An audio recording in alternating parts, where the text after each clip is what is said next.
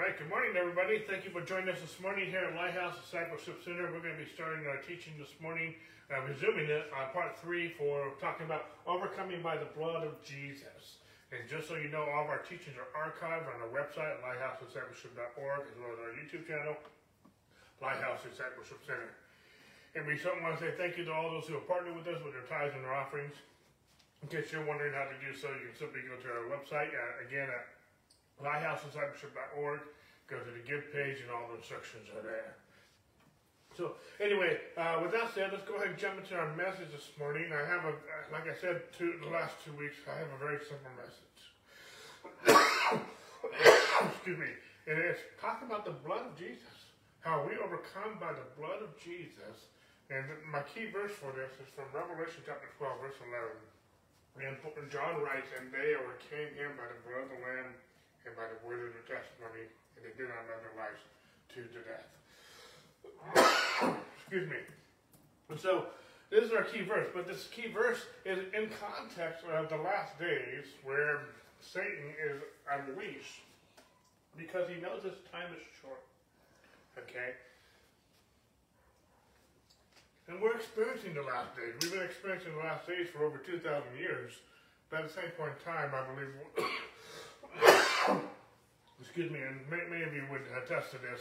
Uh, we are seeing the birth pains of the last, the, the last of the last days begin to unfold.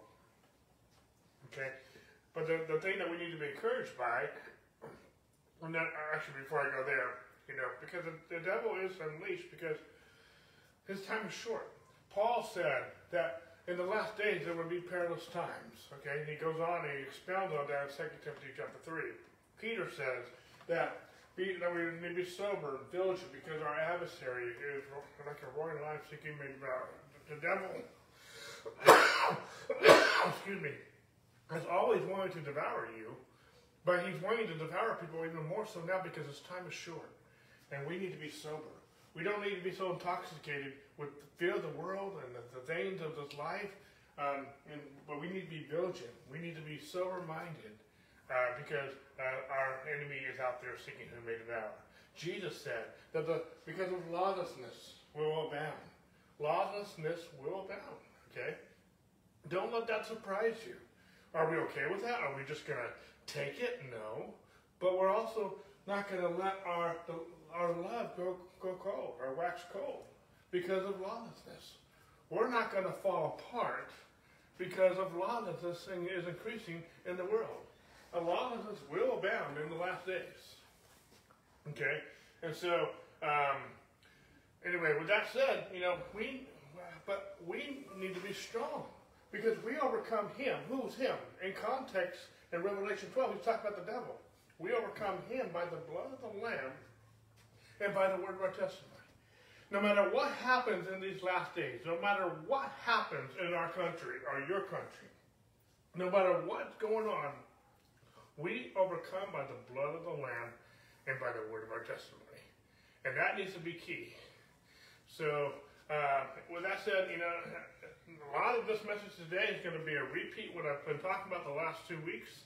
I have a very simple message. I could go deeper with a lot of this, but I'm just sharing and just echoing what God's put on my heart to share and to echo. That we overcome by the blood of the Lamb and the word of our testimony. There's a lot of things going on in the world. There's a lot of things that, a lot of evil going on in the world. There's a lot of lawlessness going on in the world. But we overcome by the blood of the Lamb and by the word of our testimony. Are we okay? Without even evidence? Just make sure. Okay? So anyway, um,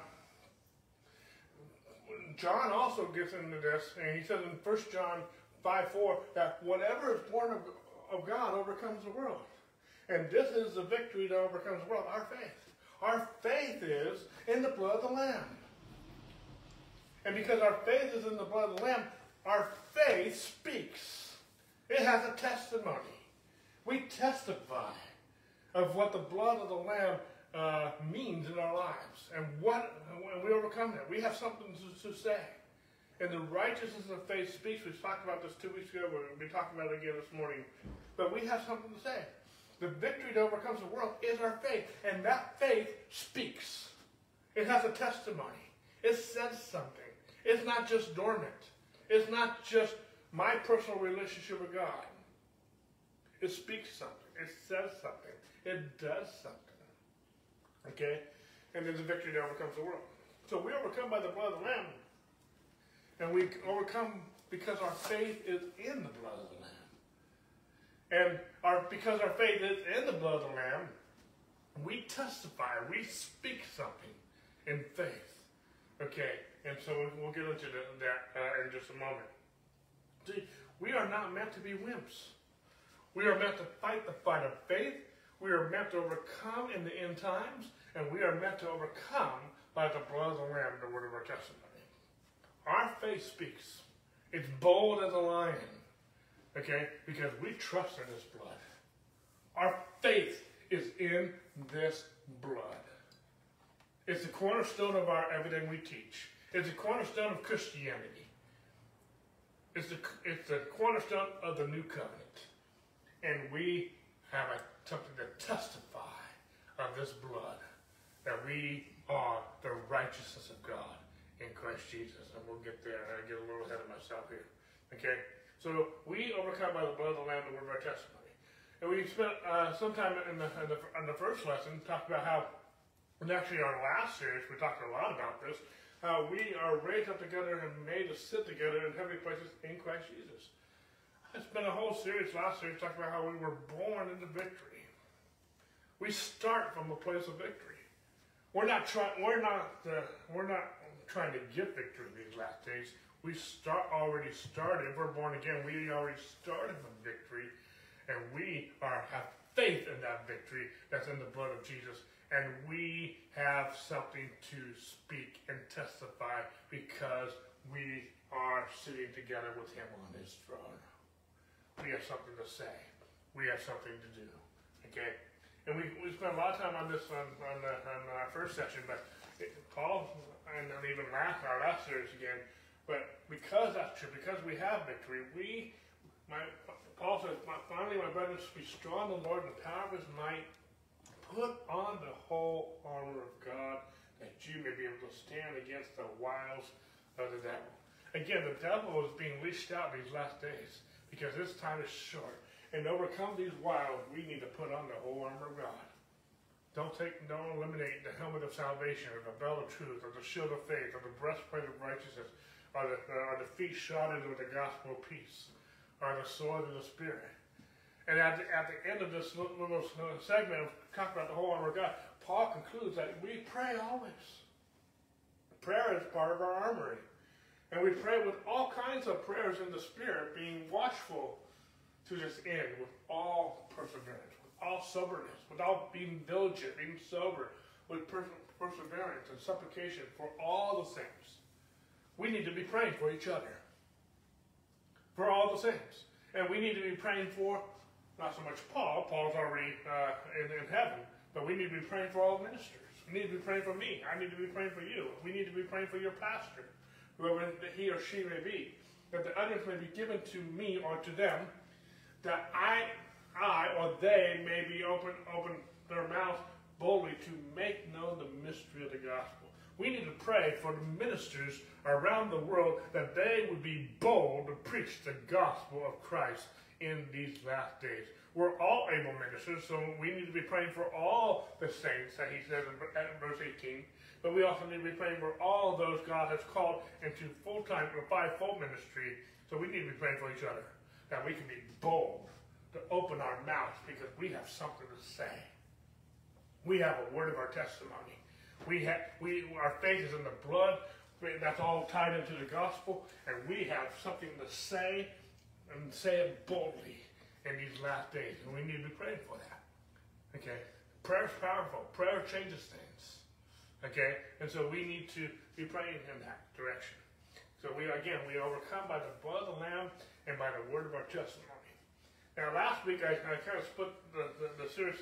I went the first week I went, went over everything for the most part, and then last week I I went into I kind of divided it and we talked about the blood a lot. I'm going to recap some of that again this morning, and then we we ended by talking about what we're going to end today is highlight even deeper. Uh, not so much deeper. It's more to be more of a recap even then, and I'll explain all that in a minute.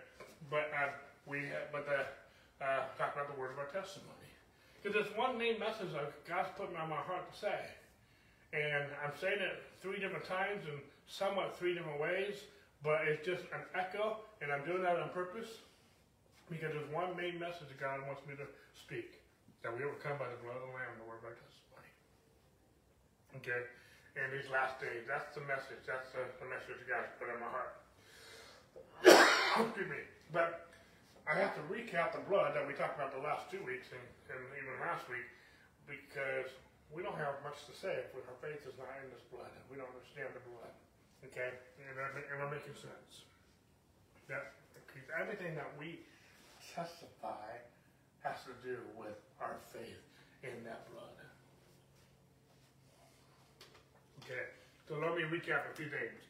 When I when I saw this verse and when I've been meditating on this verse over the last few months, uh, not only has this verse come to mind, but this verse also from Exodus, the first Passover, when now the blood shall be a sign for you. This is God talking to Moses and the Israelites, and he says, "And when I see the blood, I, the death angel, will pass over. Okay? And so, um, and the plague will not come upon you. What was the plague? The death of the firstborn. Jesus is the firstborn of many brethren. This was the Passover lamb. The lamb, the blood of the lamb was going to be on the doorpost. And this is an allegory the first Passover, the Passover that they, they practiced year after year after year after year until Jesus, at the Last Supper, it's not the Last Supper because Jesus was about ready to go to die, it's the Last Supper because it's the last Passover. They don't need to do this ritual every, every, uh, ever again. Why? Because Jesus is the true Lamb.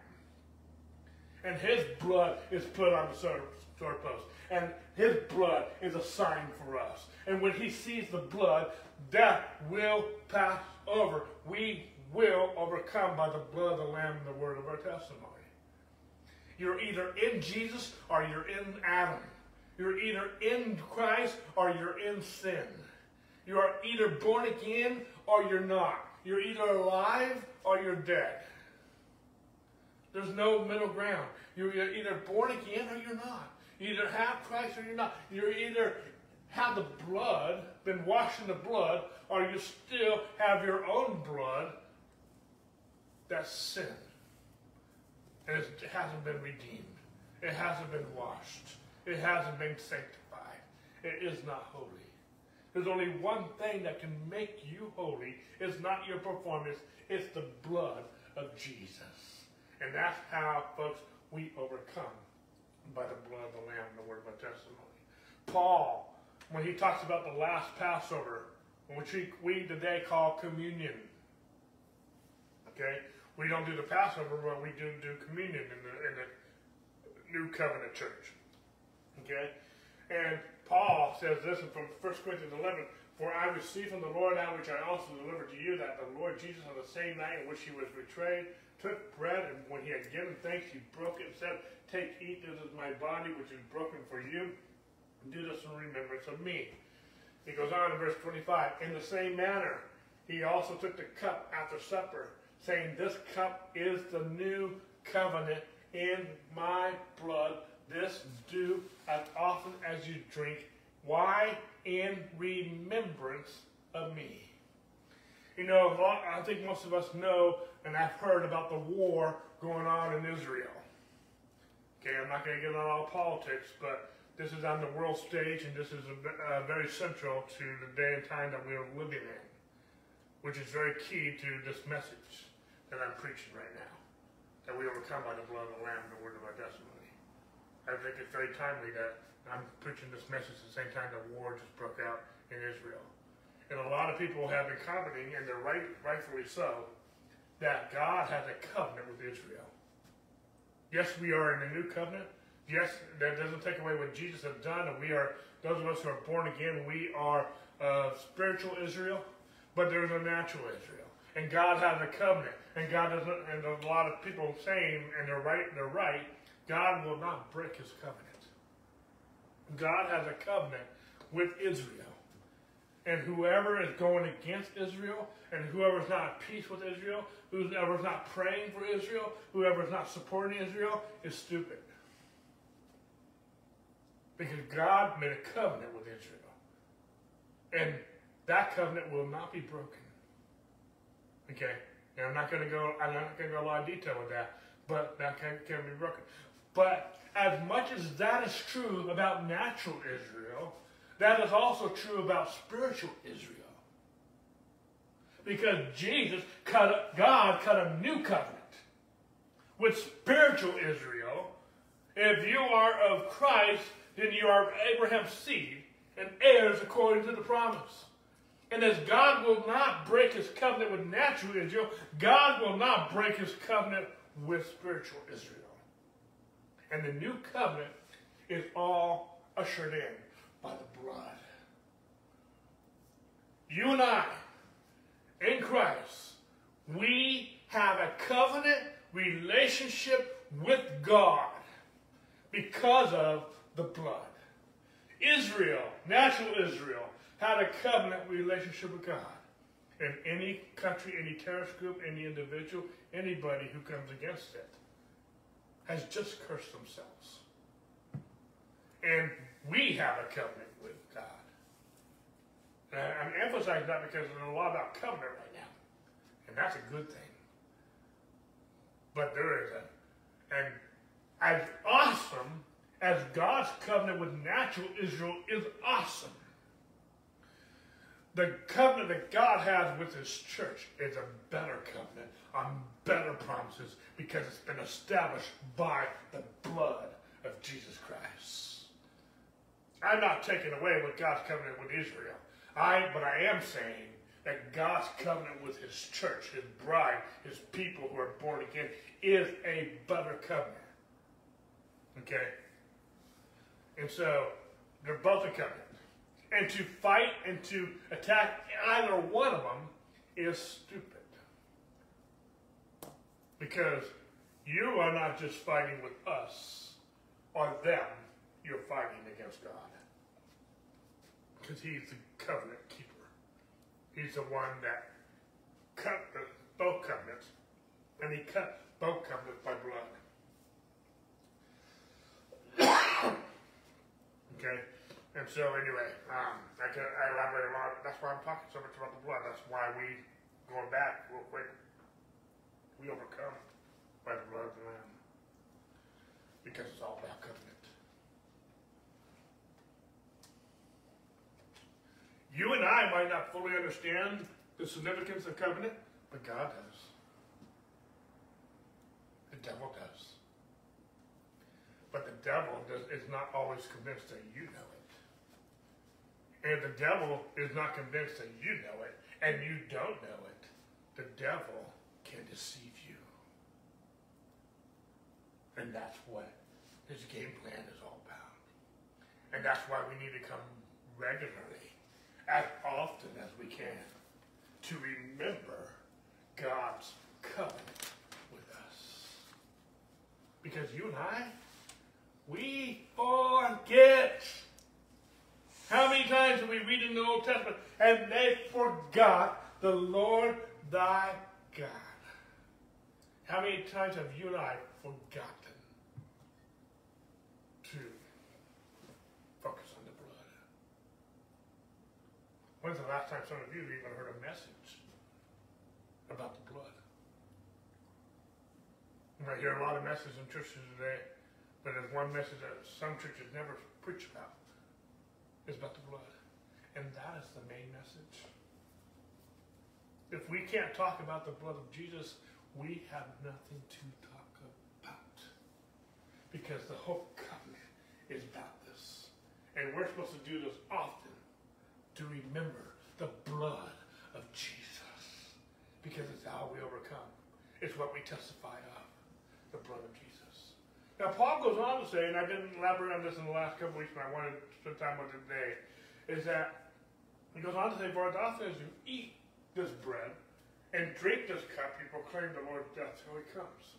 We're remembering something so that we can proclaim something. Again, we are overcome by the blood of the Lamb and the word of our testimony. We have something to proclaim.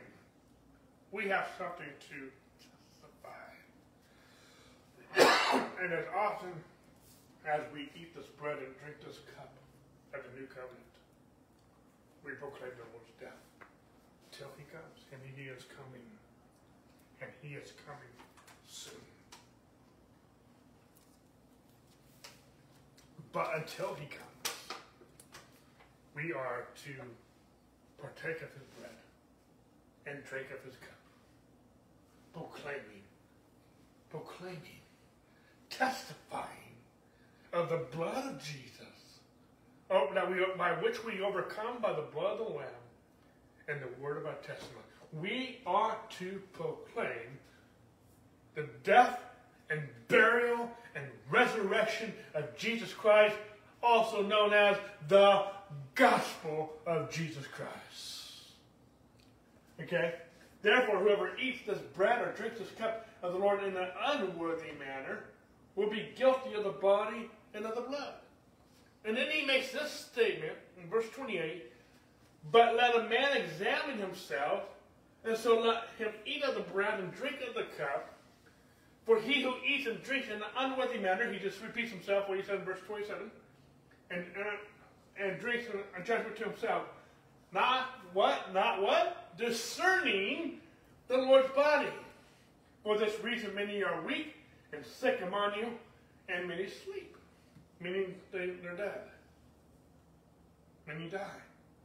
And that's what that means. So Paul's saying the reason why many of you are weak, sick, and are dying is you're not discerning the Lord's body. Because you are partaking of communion in an unworthy manner. He echoes that twice. It's a warning. In the middle of this warning is this phrase, let a man examine himself. So this is where some of us get into trouble. And I was one of them. I'm going to, I used to teach it the way I'm going to tell you today, that we're, we should be teaching and observing the scripture today. Excuse me. I used to teach it that when I read this verse and when we did when we did communion, that I used to teach it that we all need to examine ourselves to see if there's anything that we need to make, right with God. Let man examine himself. And that seemed to be good. That, that seemed to be partaken in a worthy manner. Okay?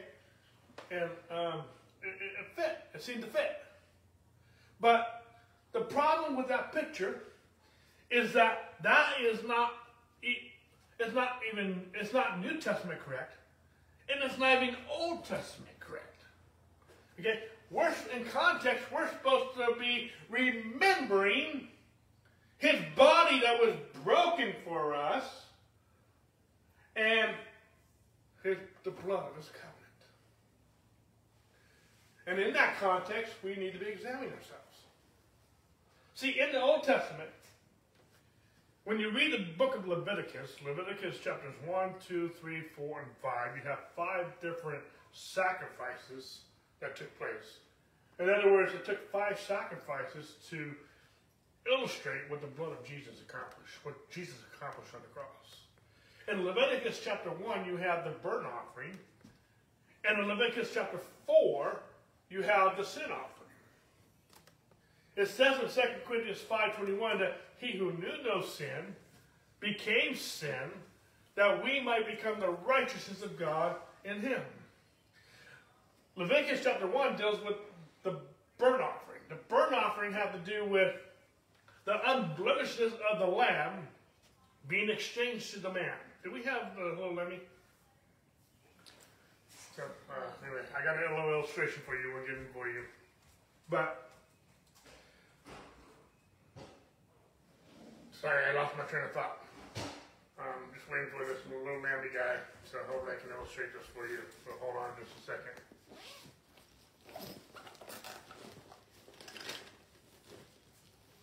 All right, got my little lammy here. So again, in Leviticus chapter 1, the lamb represents man. And in, in Leviticus chapter 1, we have the unblemishedness, remember the lamb had to be without spot, without wrinkle, without blemish. But in Leviticus 1, it's, it's about the, the unblemishedness of the lamb being exchanged to the man. And Leviticus chapter 4 talks about the sin of the man being exchanged to the lamb. And then the lamb was crucified as our propitiation, as our substitute. The unblemishedness went to us, and the sin of our sin went to the lamb, and it was crucified, and we went. We were free. We were pardoned. We were forgiven. We, our sin was atoned for. That's, that's a summary of the sin offering and the burnt offering, which I love 2 Corinthians 5.21, but it says, He who knew no sin became sin. He became sin, that we might become the righteousness of God in him. We're not righteous without him. We're the righteous of God in him. So the cross, the new covenant that we are supposed to be remembering, the one, the, the, the, the communion that we're supposed to, to partake of the bread and drink of the cup of the new covenant.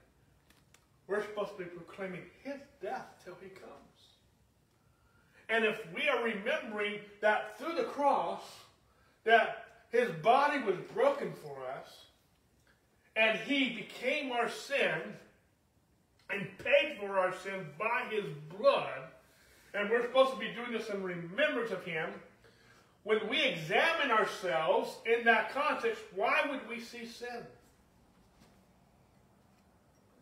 We should be examining ourselves in this context and seeing ourselves as nothing else but righteous by the blood of Jesus.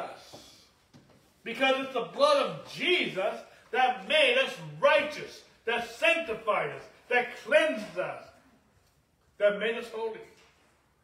If we are remembering his blood that was shed for us and we still see sin, then we are saying Jesus did nothing. Jesus accomplished nothing. That's the spirit of Antichrist.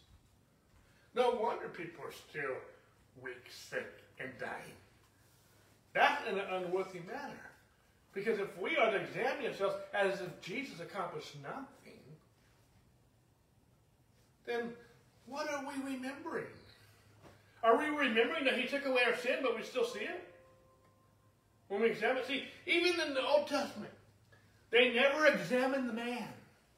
They only examined the lamb. Why? Because it was the lamb that had to be perfect. That it was a lamb. Excuse me.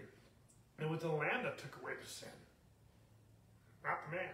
If you can examine the man, then you don't need the lamb. But we need the lamb. We need the blood of Jesus. And so we have the blood of Jesus. Okay?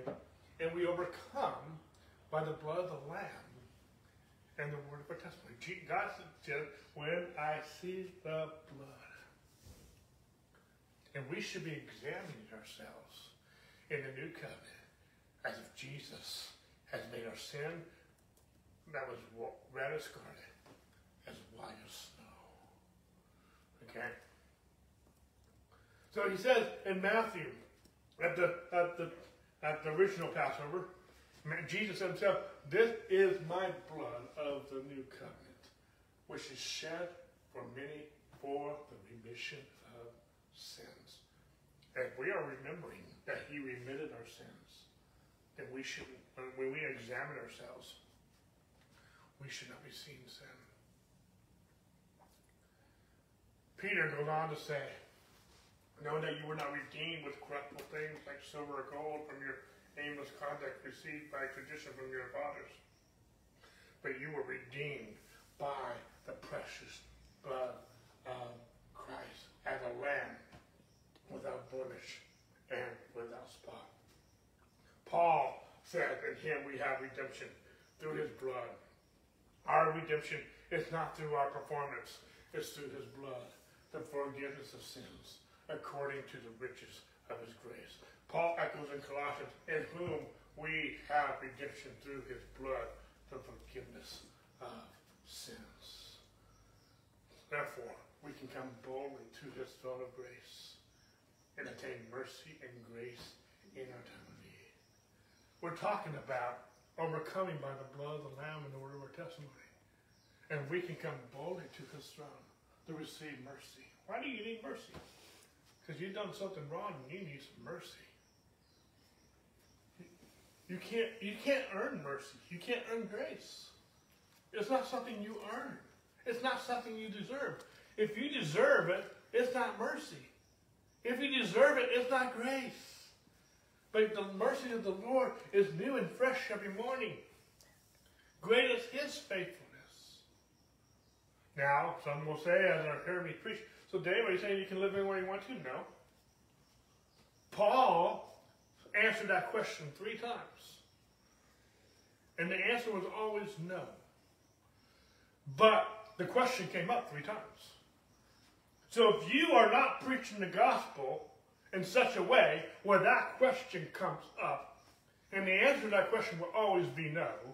But if you don't, if you don't preach the gospel where that question never even comes up, because it came up three times when Paul preached, then you're not preaching the gospel the way Paul preached it. Because when Paul preached the gospel, he preached it in such a way that people automatically ask that question multiple times. So you're saying you can live the way you want to? No. The answer was always no. But the question kept coming up. Why? Because he kept preaching the gospel in such a way that that question automatically came up. So if we're not preaching the gospel where that question that comes up, then we're not preaching the gospel the way Paul preached it. The answer is always no, but that question should be coming up. And if, you, if that question came up when I was preaching, you just affirmed that I'm preaching the gospel the way Paul preached. So if anyone who challenges that with me, they're just affirming that I preach the gospel the same way Paul did, because Paul got that question asked three times.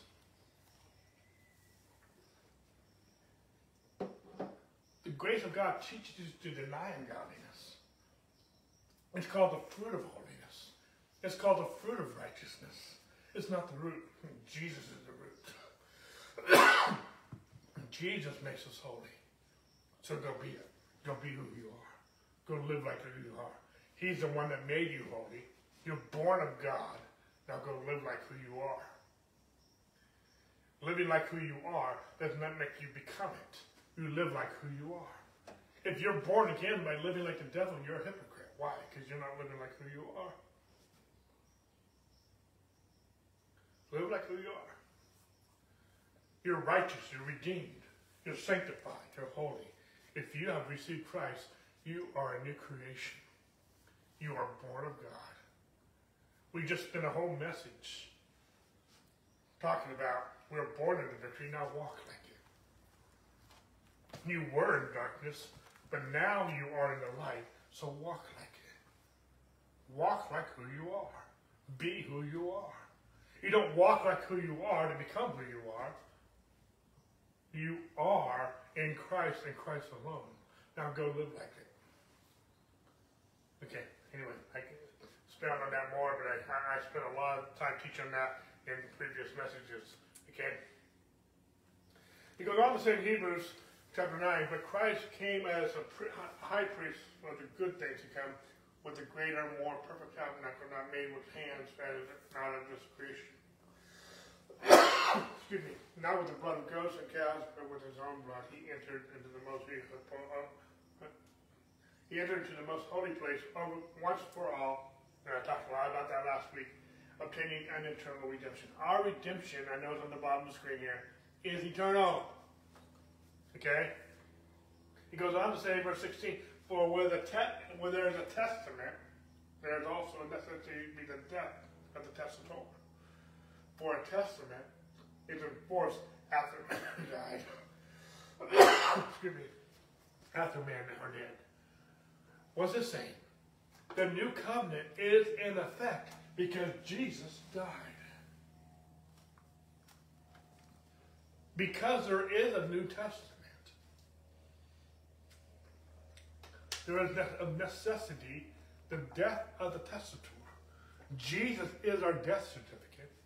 He's also our, our new birth certificate. He's also our marriage certificate. He's our all in all.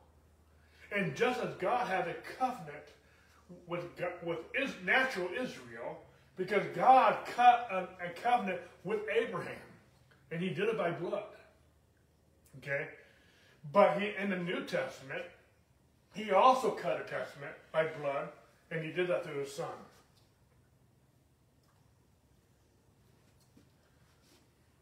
God has a covenant with natural Israel. But God also has a covenant with every one of us who are born again. And the proof of that is the death of our testator. The proof of that is the cross of Jesus Christ. The proof of that is the blood of Jesus. And we are overcome by the blood of our testator. We, and because, because our testator has died, we have this eternal redemption. We have an eternal inheritance. Okay? And, and goes on to say, saying this is the blood of the covenant. We have a covenant with God. And we overcome by the blood of the Lamb. Why? Because we can say by testament, by the will of God, his will that he created, he established, in the death of the testator, we overcome by the blood of the Lamb. Whatever the devil throws at us, we overcome by the death of our testator, by the blood of Jesus. And it's a covenant, and it cannot be broken. He goes on to say uh, in the King James, this is the blood of the testament which God has enjoined unto you. I love that. It's enjoined to you. He goes on to say, Therefore, brethren, having boldness, we overcome by the blood of the Lamb. We have boldness to enter the holiest by the blood of Jesus, by a new and living way. It's not just a way, it's a living way. Which he consecrated for us through the, the veil that is his own flesh and having a high priest over the house of God. He goes on to say, let us draw near with a true heart and full assurance of faith. This is, this is the faith, this is how we overcome the world. The victory that overcomes the world, our faith. Excuse, excuse me, having our hearts sprinkled from an evil conscience. We don't have an evil conscience no more. It's been cleansed. And our bodies washed with pure water, let us hold fast to the confession of our hope without wavering for he who has promised. He is is based on his faithfulness, not mine.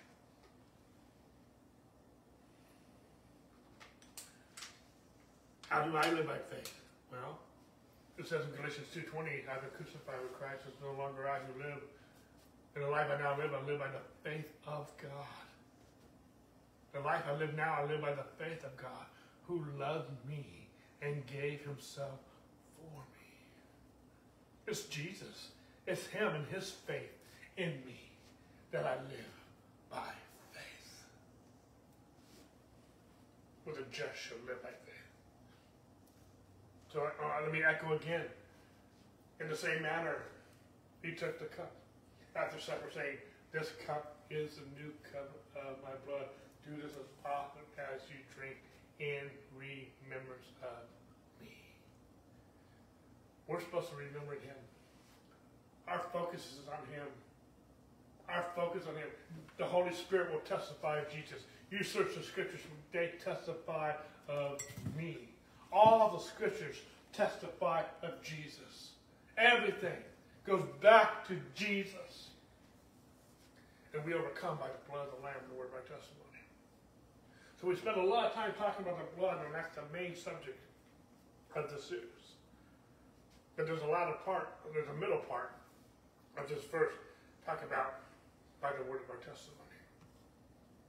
And I've spent a lot of time on this also. I'm going to end the series morning by shining some light again on this last part because, because the first is true. The middle part means nothing in a sense if we don't have faith in the blood of the Lamb. But the blood of the Lamb is true. And we overcome by our faith in the blood. And we need to remember the blood of the covenant. But if our focus is on the blood, like that's what God sees, that's what we should see. If that's where He's focused on, if that's what the mercy seat is focused on, if that's what the cherubim of the mercy seat is focused on the blood, then you and I should be focused so much on that blood that nothing else matters. And our testimony will stem from the blood of Jesus. And we overcome by the blood of Jesus and the word of our testimony. We have something to testify. Our being born again, this new birth, becoming a Christian, a believer, began, was conceived, was gestated and germinated from this testimony. It says in Romans 10,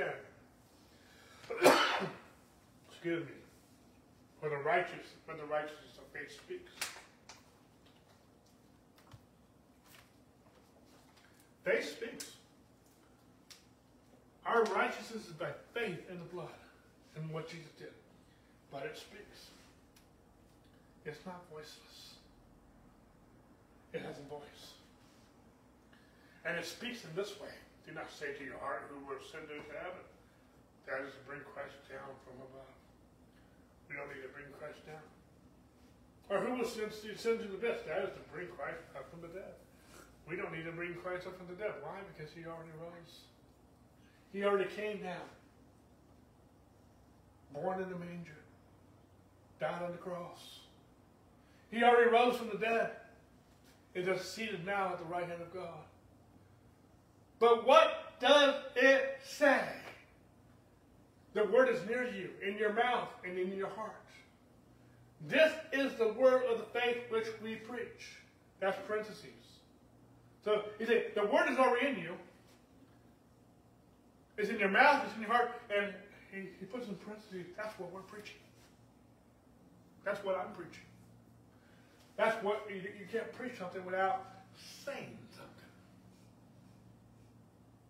We have a voice. We're proclaiming something. We're saying something. We're testifying of something. That you, if you confess, and you confess with what? Your mouth. The Lord Jesus Christ and believe in your heart. that God has raised him from the dead. You will be saved. Excuse me. Well, with the heart one believes unto righteousness. That's good. That's foundational. And with the mouth, confession is made unto salvation. When you became born again, you heard the gospel of Christ. You believed it, and you confessed it. You believed in the blood of the Lamb. You believed in the resurrection of Christ. And you gave testimony. You confessed it. If you go to court and you're on the witness stand, you're going to give a what? Confession. Also known as a testimony. You began this Christian walk by overcoming by the blood of the Lamb. You, you overcame sin. You overcame death. You overcame hell by the blood of the Lamb and the word of your testimony. You believed in your heart and you confessed with your mouth that Jesus was raised from the dead, and if you did that, you are saved. It's not just repeating the prayer, and I don't have one problem with the prayer. But there needs to be a confession, and it's not just reciting something, but a confession under perjury, if you will. Confession that you believe, that you believe, that you know, that you know, and believe that God raised Christ from the dead. Most of us quoted this, prayed this, believed this. This, what, this is what happened when we became born again. And Colossians 2 says, In the same way you received Christ, so walk ye in him, being established in the faith, as you've been taught, abounding therein with thanksgiving. The same way you received Jesus by the blood of the Lamb, the word of testimony, is the same way that we walk in him by the blood of the Lamb and the word of our testimony. How we overcome in the last days is the same way that we receive Christ to begin with. Are you following me? It's no different. The stage may be different. The circumstances may be different. All hell may be breaking loose. But we overcome by the blood of the Lamb and the word of our testimony. Greater is he that's in you than he that is in the world. And this is the victory that we overcome the world. Our faith in the blood. For whatever is born of God overcomes the world. And this is the victory that overcomes the world. Our faith. And this faith, to go back, it speaks. What does it say? It confesses that Jesus was raised from the dead. It confesses it. Okay? Paul says in 2 Corinthians, and since we have the same spirit of faith, he's quoting from Psalms, and to what, what is written, I believe, and therefore I spoke. That's the quote from Psalms. We also believe, and therefore we speak. That's the same thing that's being said here. We believe, and therefore we speak. We believe in the blood, and therefore we testify. The same way that we believe, it, it hasn't changed. Christianity is the same. Jesus is the same. Yesterday, today, and forever. Christianity, no matter what you're going through, sickness, finances, all hell breaking loose the last day, it's the same. Oh, we overcome by the blood of the Lamb and the word of our testimony. Keep your eyes on Jesus. Your faith in Jesus, because that's how you overcome the world. Keep your faith in Jesus because that faith is going to speak. It's going to confess. Not just one time, but all of your days it's going to confess that Jesus is Lord. When we overcome by the blood of the Lamb and the word of our testimony. But you shall receive power when the Holy Spirit comes upon you. And you shall be what? Witnesses to me. Yes, and we can unpack this Jerusalem, Judea, Samaria, and the earth, we can unpack what that means. But no matter where you go, all the way to the end of the earth, you are going to be testifying, being a witness of Jesus. We have one message. I'm not here talking about this or that. I'm here to be a witness about Jesus. In this church, we're about one thing and one thing only being a witness of Jesus. We might take that from different angles, but we're preaching about Jesus. We're here to be a witness of Jesus. Because there's only one, we can talk about how there's sin in the world and lawlessness in the world, yes, and Jesus said it would abound. But, and we can talk about the problem all day till the cows come home and they go back out again. But, or we can talk about the problem all day or we can talk about the solution, the answer. And the answer is Jesus. Is the world lawless? Yes, they need Jesus. Is there a lot of sin going on and a lot of uh, perversion going on? Yes, they need Jesus. Is there a lot of people need to be healed? Yes, they need Jesus, their healer. Is there a lot of lack and suffering going on? Yes, they need Jesus, their provider, their Savior. Whatever the problem is, they need Jesus. No matter how complicated it is, all hell can break loose, but they need Jesus. It's His goodness that's going to lead them to repentance, not you preaching sin down their throat. Stop magnifying sin and start magnifying Jesus. Am I trying to uh, belittle sin? No. Sin is horrible. Sin will cost you more than you want to pay. Sin will take will, will keep you in bondage. Sin is stupid. Sin will give an envelope to Satan to take your lunch and pop your bag. But we can preach sin all day long. We can preach hell all day long. It's real, it's true, it's horrible. Jesus died for it. But the only thing that's going to save them and deliver them and set them free is the blood of Jesus. The only thing that's going to save your family is the blood of Jesus. The only thing that's going to heal them and set them free is the blood of Jesus. I'm not here, sin is horrible, but I'm here to testify that the blood of Jesus is greater, stronger, brighter, more powerful. One drop of the blood of Jesus is greater than all the sin of the world, including Hitler and others put together. One job. I'm not here minimizing sin. I'm here exalting and magnifying Jesus, the answer, the Savior. Well, well, Pastor Dave, Jesus is Savior, but He's also the Lord. Yes. So stop letting sin be Lord and let Jesus be Lord. Stop letting hell be Lord and let Jesus be Lord.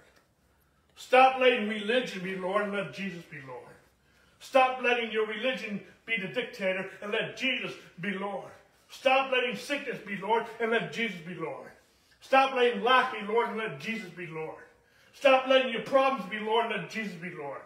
Stop letting the world be Lord and let Jesus be Lord. Stop. You say Jesus is Lord, then why are you only talking about sin and hell, but you're never talking about Jesus, your Lord?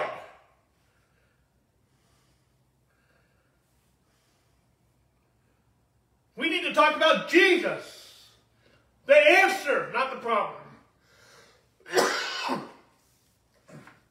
Are people going to hell? They don't repent? Yes. But we are repenting to Jesus. We're not, and, and by going to Jesus, we're turning from sin. But if all we do is turn from sin, but we never turn to Jesus, if we never confess Jesus as Lord, if we never receive Jesus, I don't care how many sins you repented from. But if you haven't received Jesus, I don't care how many sins you repent from. You're not saved. You are saved because you confess Jesus is Lord. Because you confess, you believe in your heart, confess it with your mouth, and God raised Jesus from the dead. Part of that process is repenting from sin and living a holy life. But that's the fruit, not the root. It's not how you are saved. It's not how salvation is conceived. It's not how you become born again. It's the fruit of being born again. But you can be you can be living, you might not commit sin as what you consider the top five or whatever it might be. You might be a very, very good person, but if you have not received Jesus, you are going to hell. Because it's not based on performance. Who wants to be the best sinner in hell? Hell is real, sin is real, but Jesus is more real. I'm here to preach Jesus. I don't condone sin. I don't. We teach against it, but we teach Jesus here. We've seen a lot of people set free from a lot of addictive and horrible, every horrible lifestyle people have talked down about, we've seen people set free from. Why? Because we teach Jesus. We, we introduce people to a relationship with Jesus. And they don't only give, they only not repent from sin, they live victorious lives. Because they realize they're crucified with Christ. It's no longer them who live, it's Christ who lives in them. And Christ who's living in them is not suffering with homosexuality. Christ in them is not suffering with gossip. Christ in them is not suffering with alcohol and, and addicted to a plant. Christ in them is not addicted to anger issues and pornography and all kinds of other uh, uh, sexual sins.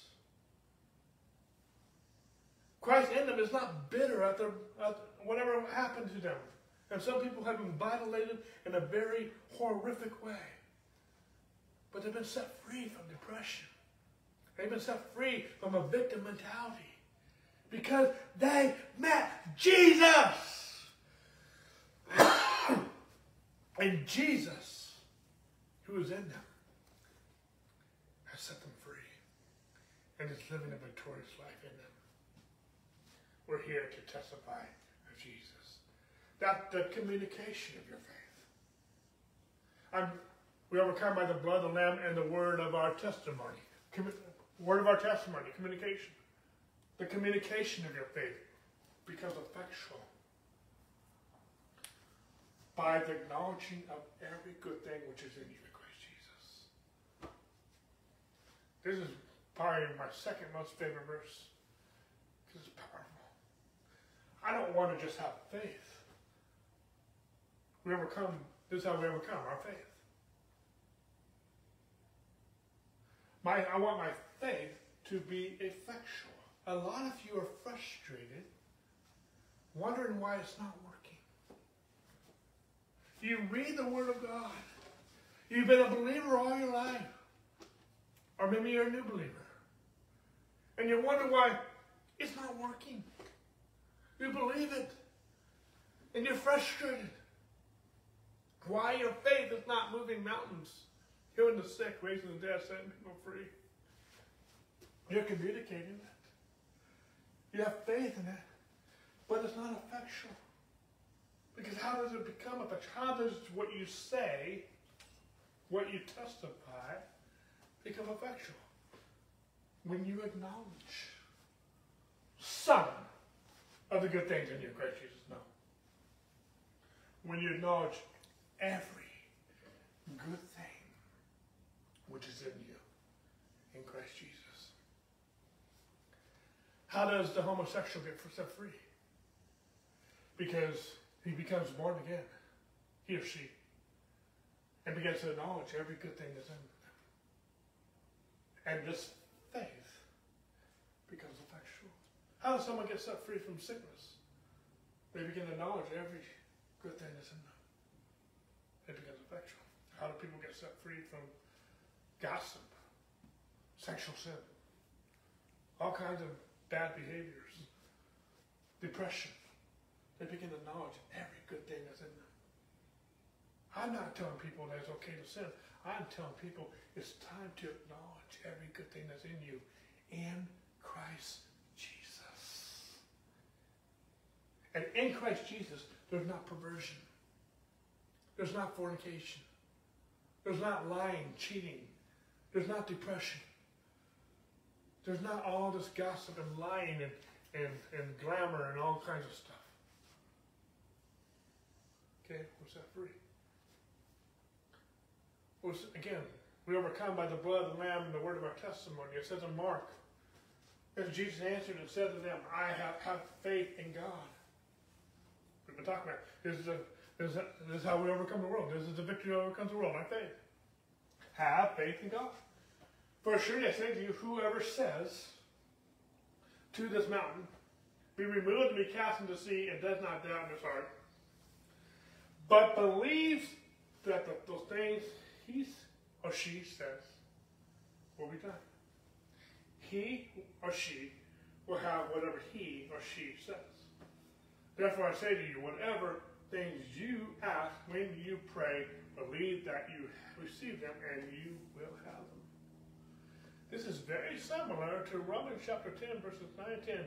As you believe in your heart, confess your mouth, you are saved. We will come by the blood of the Lamb and the word of our testimony. We believe in our heart and we confess with our mouth. And notice how every time we talk about faith, faith has a voice. Faith says something. Including our faith is in Jesus, but Jesus told us how to pray. Jesus told us to have faith in God. Jesus told us to speak to mountains, and they will be removed. Jesus said that if we speak to a mountain and we don't doubt in our heart, but believe that the thing that we just said will be done, we will have the thing that we just said. I'm not believing me, I'm believing what Jesus said. Are you following me? And Jesus said to believe what I say.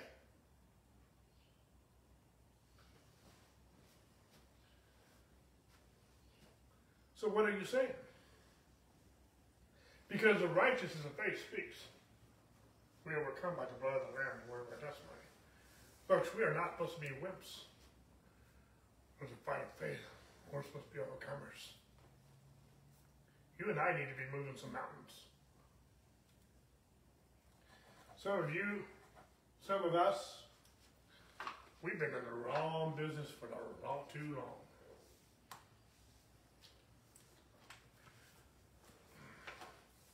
I'm trying to figure out how to say this in the, in the, the less profane way I can. But many of us have been putting up with too much done for too long. Because some of us, we have more faith in the junk that we're going through than we do than what Jesus said. And instead of us overcoming by the blood of the Lamb and the word of our testimony, we're letting our done overcome us. We're letting the world overcome us. We're letting sickness and everything overcome us. No, that's not what Jesus said. The righteous of faith speaks. They believe and they spoke. We believe. Didn't I just share that from uh, uh, We also believe and therefore we speak. This believing and speaking go hand in hand. There's so many scriptures about this. I'm just giving you a few this morning in the series. But we need to be speaking some things. And we need to be overcoming by the blood of the Lamb and the word of our testimony. In these last days, I believe we're going to be seeing a lot of miracles. The devil is going to be doing a lot of havoc.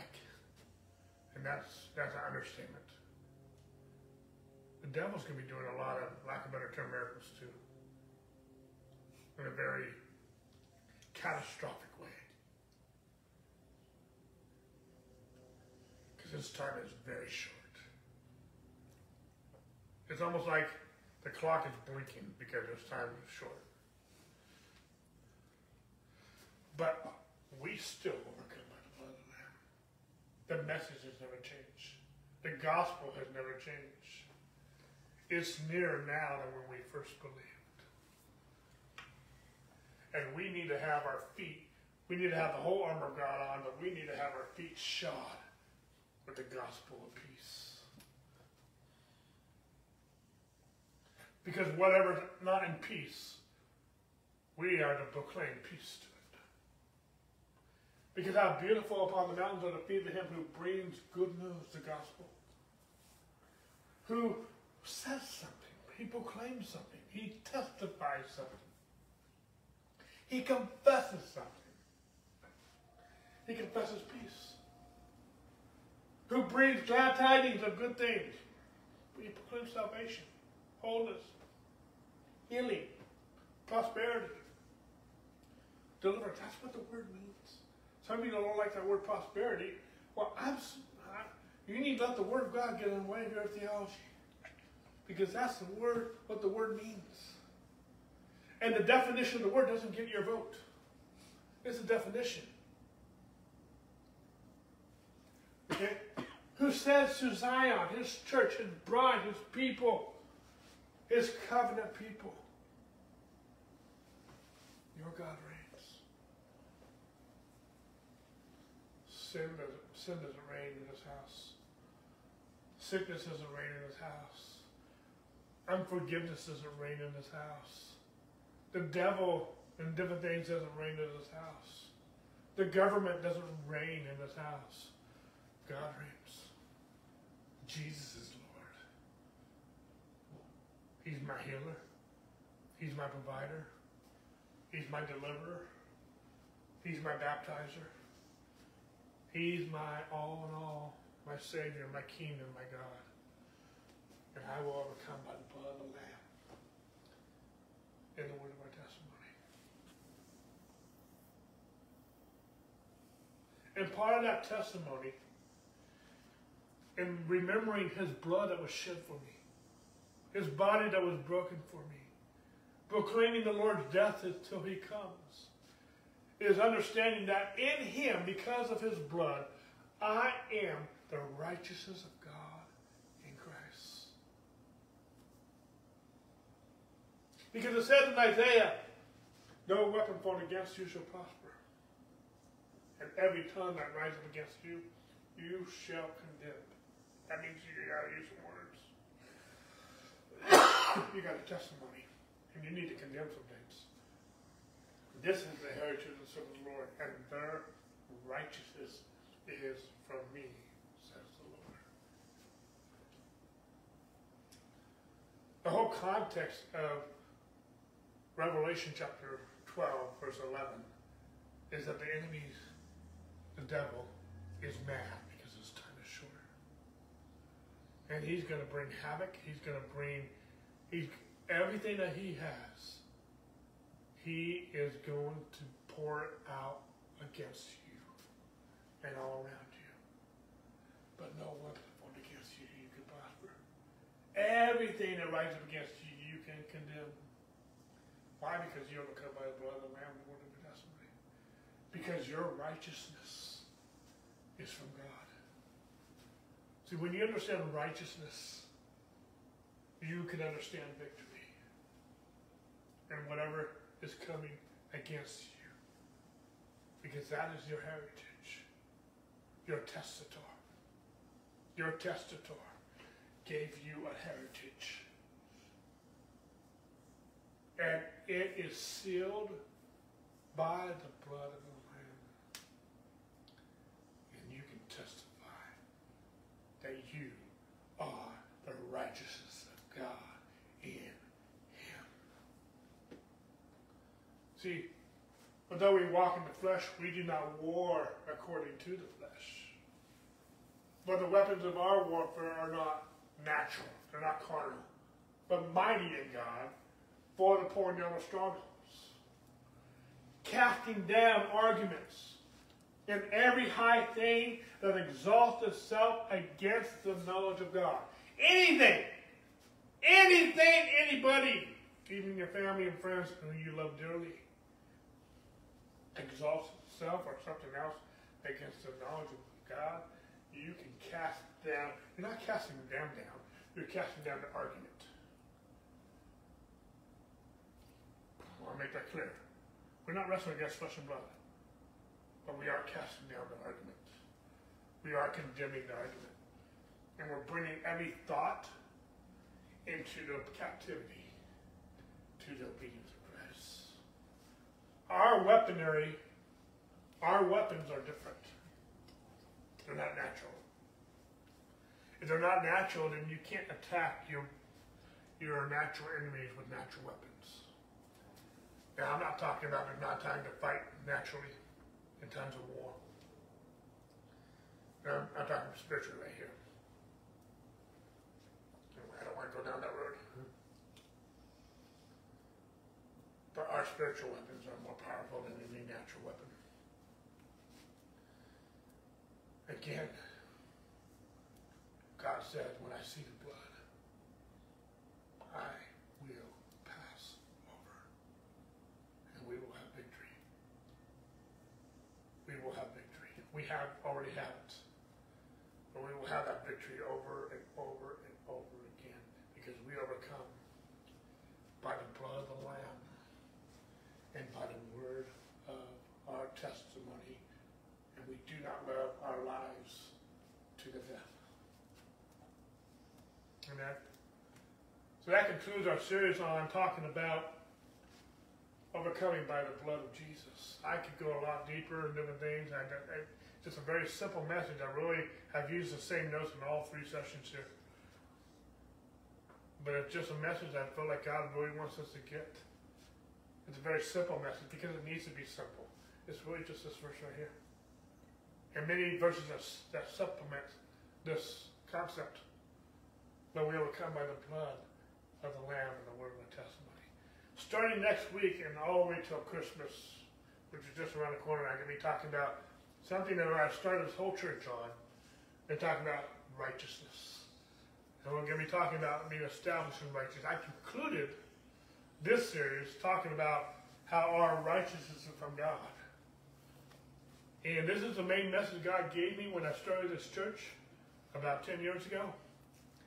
And I said, Lord, if you give me back in ministry, I will preach this. And periodically, I, I, I bring this message back into the equation. And I feel like I need to do that again. It's timely. And so that's the direction I'm going uh, for the rest of the, this calendar year. Um, and we'll have some more things uh, coming to the new year. Uh, it'll be at least about seven weeks into the, this series. I'm talking about being established in righteousness. And so that's the new series that we're going to be getting into starting next week. Anyway, you guys all make it a great week, and we will talk to you soon. Amen and amen.